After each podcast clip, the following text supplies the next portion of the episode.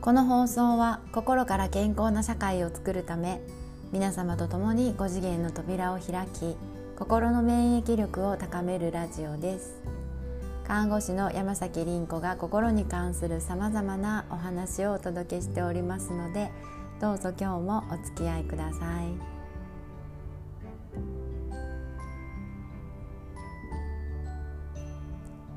こんにちは。えー、さて今日はですね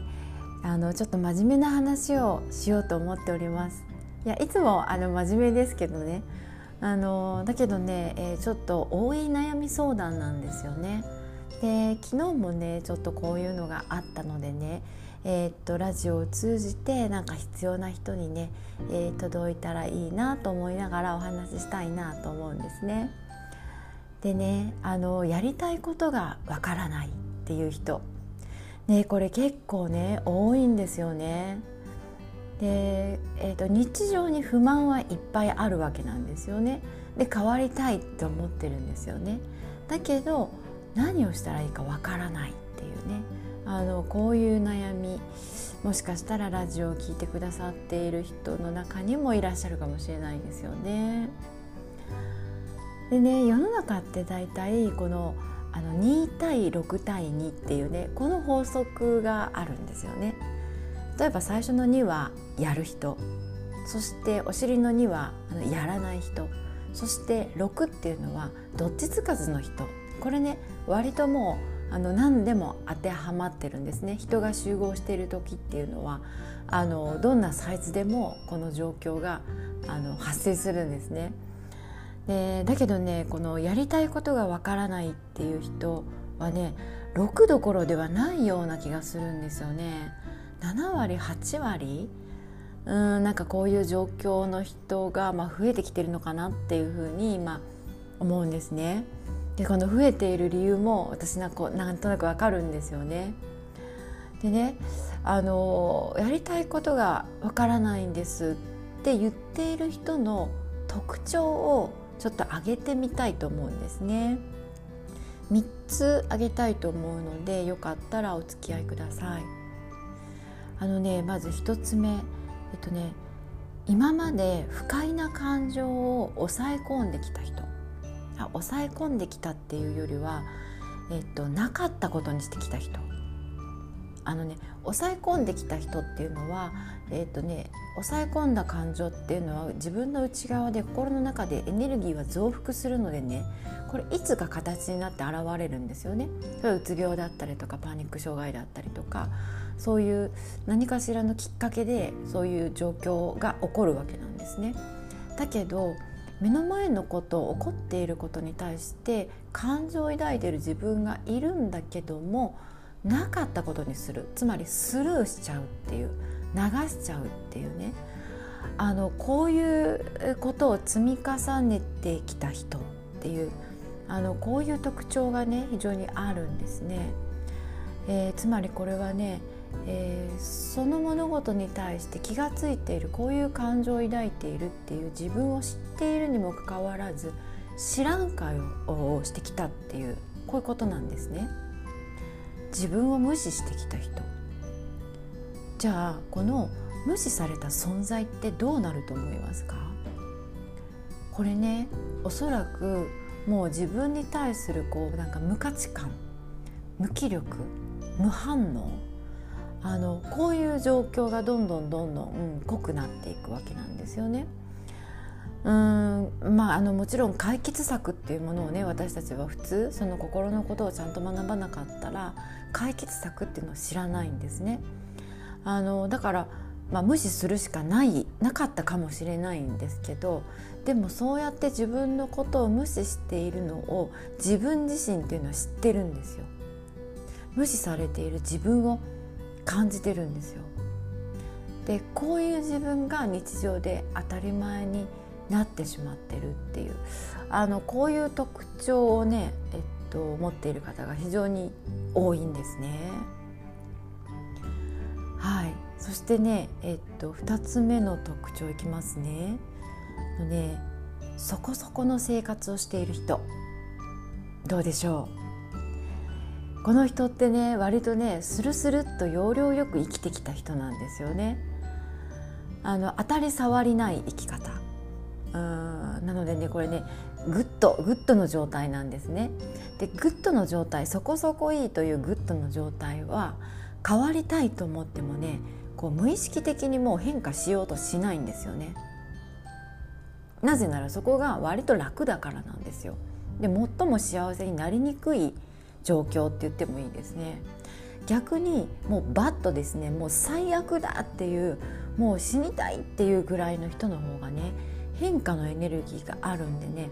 あの最高ベストという状態にぐっと行きやすいんですよね。だけどこれ本当にねこうグッドの状態の人っていうのはねうんうまくスルスルっと要領よくすり抜けちゃうのでなんかねこう何を言っても響かないっていうか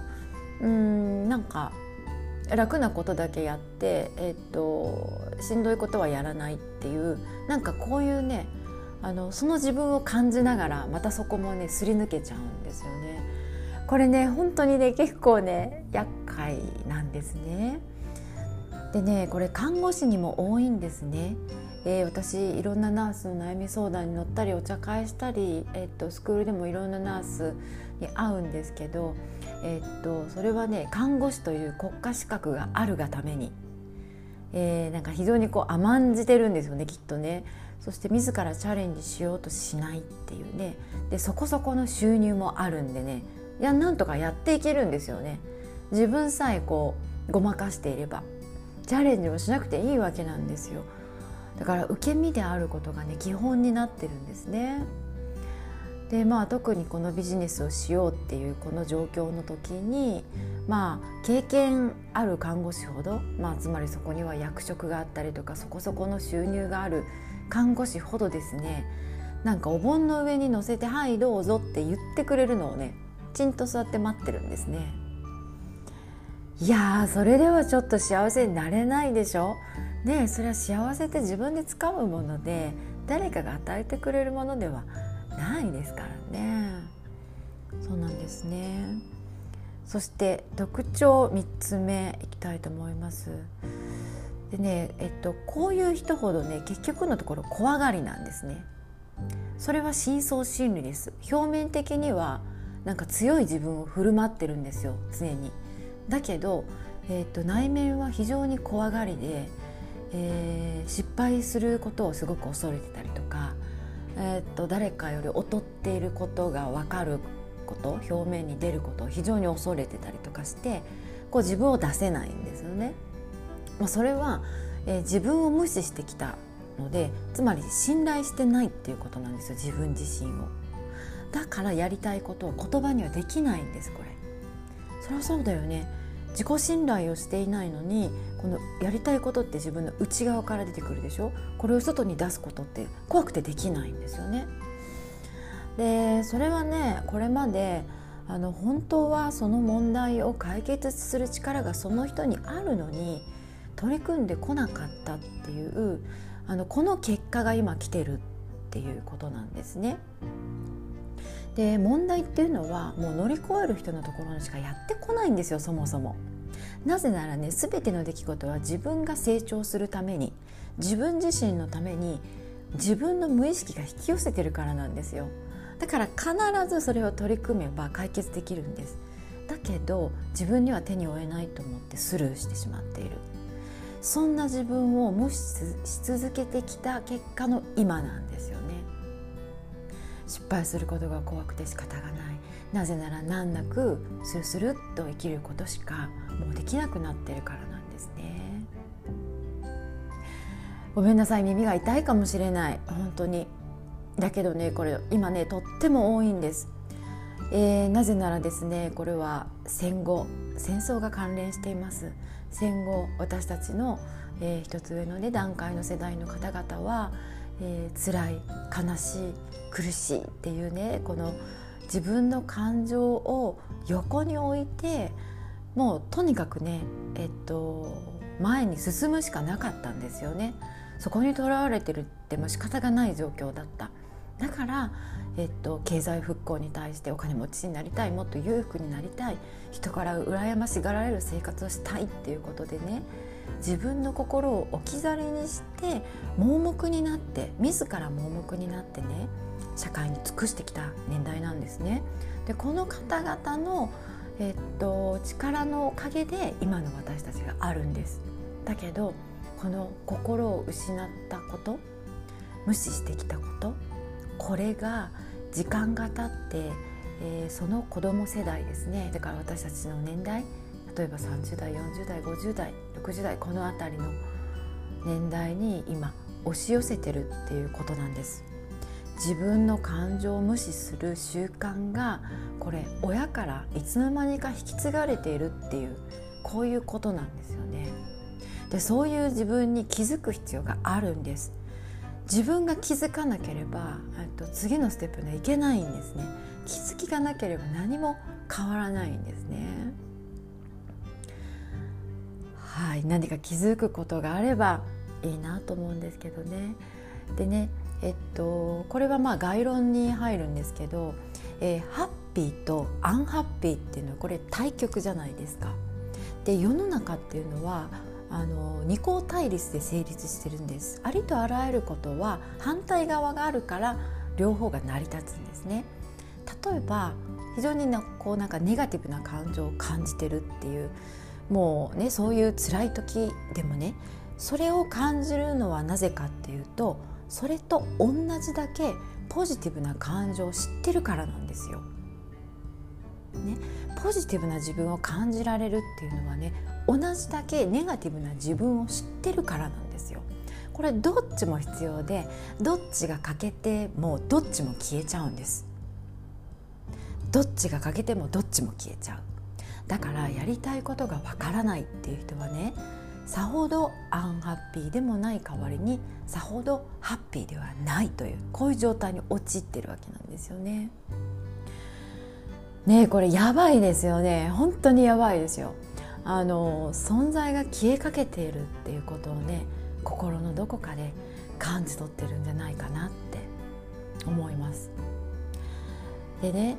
あのもう今まで経験した嫌なことっていっぱいあると思うんですよね。で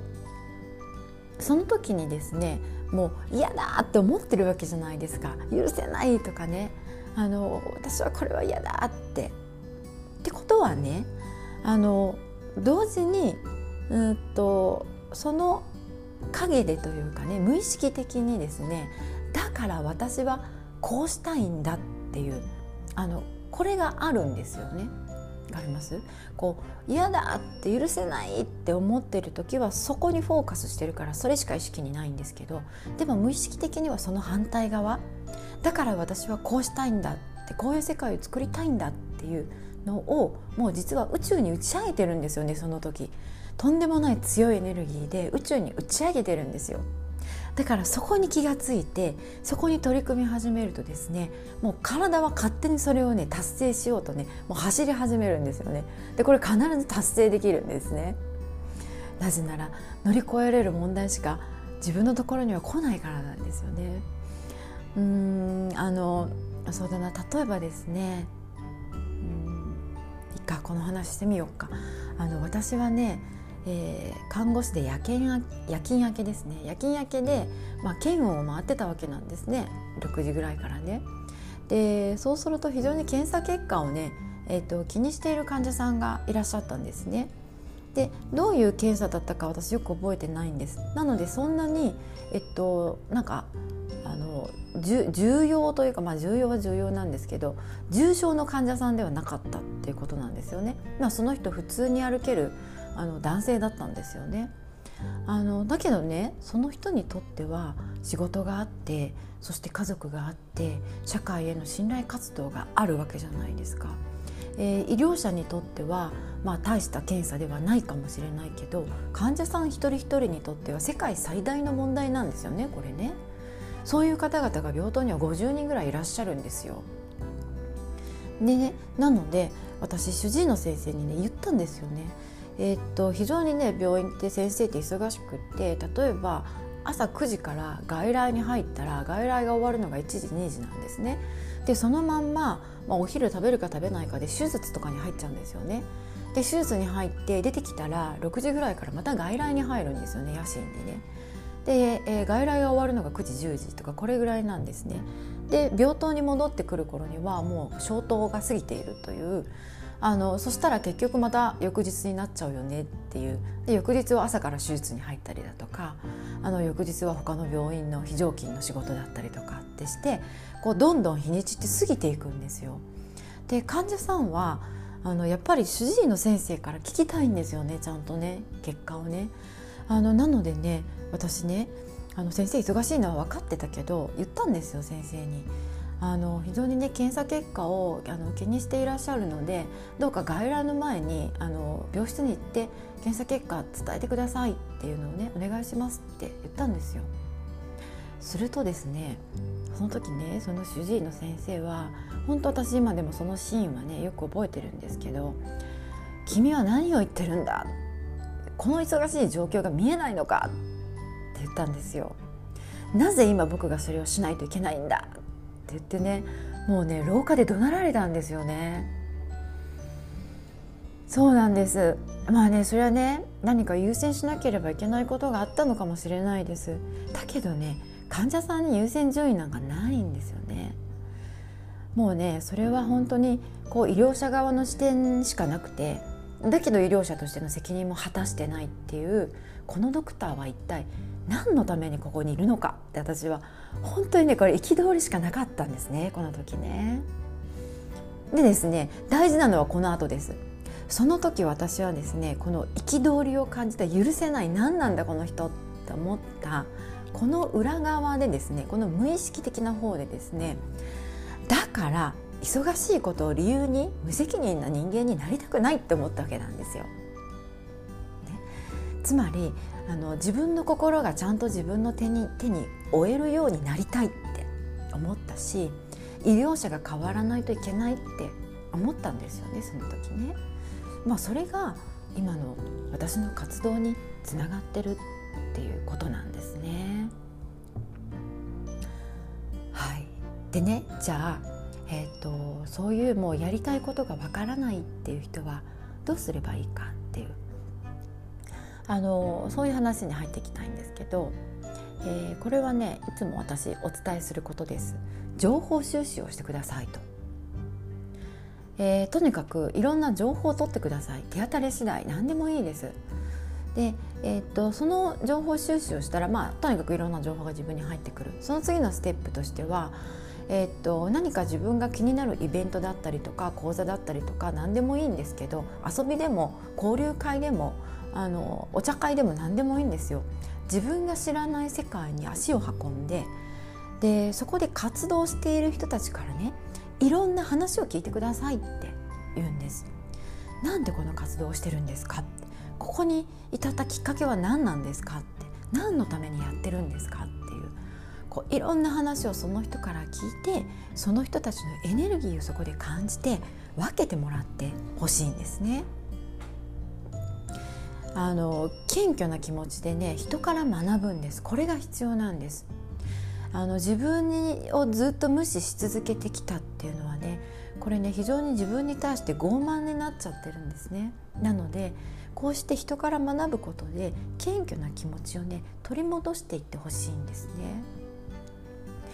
例えば世の中っていうのはね非常に厳しい状況です。困っている人苦しんでいる人自殺する人病気になる人行き過ぎた自己表現をしてねなんか犯罪になっている人たちこういう人たちがもう5万といるわけです。一見幸せそうに見える人でも見えないところでとんでもない努力をされてます。みんなが幸せになるためにいやもう自分が不幸に落ちてしま落ちてしまわないためにねもうみんな精一杯なんですよね。救われたい。あの助かりたいっていうこういう人たちがねこれだけたくさんいる世界にいてやりたいことがわからないって言っているのは本当にねもうなんかこう自分にしか視点がないんですね。だからねこう情報収集をして目を覚ましましょう、ね、そしてちゃんと周囲を見ましょう。そのためにもう本当情報収集をして今まで自分がこう足を踏み込んだない踏み込んだことがないところに行ってねそこの世界にいる人たちをちゃんと見てほしいんですね。メモ帳なんか取らなくていいです。何も記憶なんかしなくていいです。ただただその目の前にいる人たちを見てください。あの実は これってねあの一番心理療法が必要な人かもしれないなって思うんです。一番心を失った人って言えるかもしれないんです。あの本当こう抑え込んだ人って我慢した人とかっていうのはねあのいつか表面にあの心の病となって現れるんですけどこのパターンってね表面に現れないんですねいつまでも。そういう心の病なんですね。あの長年積み重ねてきた自分への不信感ですね。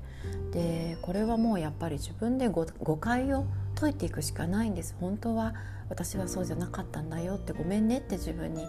謝っていくしかないんですけどもうでもやっぱその方法がねやっぱ分かんないのであればあのこれ NLP ワークがね非常に助けになってくれるんですね。いやこれ売り込みでも何でもなくて本当にあの何か手段がねやっぱり必要なパターンかなって思うわけなんです。あの心の仕組みをあのざっとでもいいので学んでね、まあ、2日間ぐらいちょっと集中的にいろんなワークをぶわっとやればねあの一歩踏み出せるかもしれないなっていうふうに思うんですね。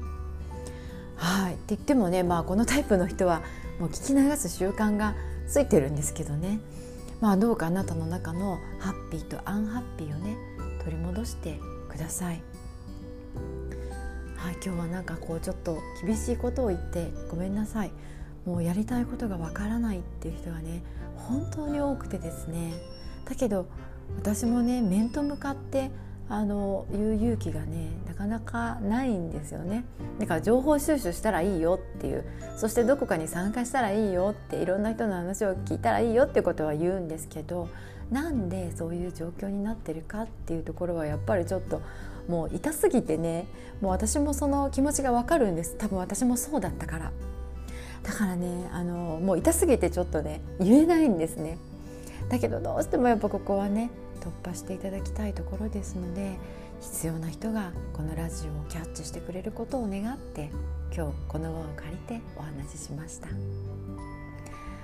まあネガティブな感情も含めてこれ全部自分の人生の彩りなんですよね。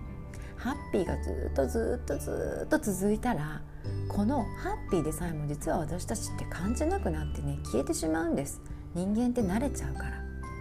だからねアンハッピーであることもハッピーのうちなんですね。安心していいってことなんですね。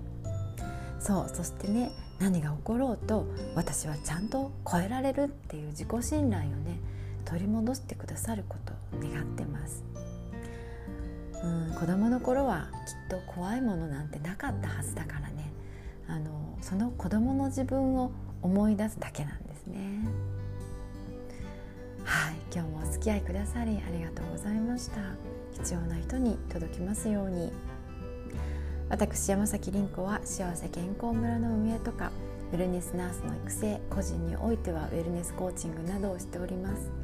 幸せ健康村では魂の授業をウェルネスナースプログラムでは5次元に上昇するための学びをしております。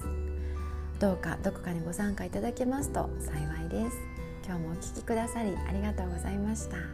ではまた。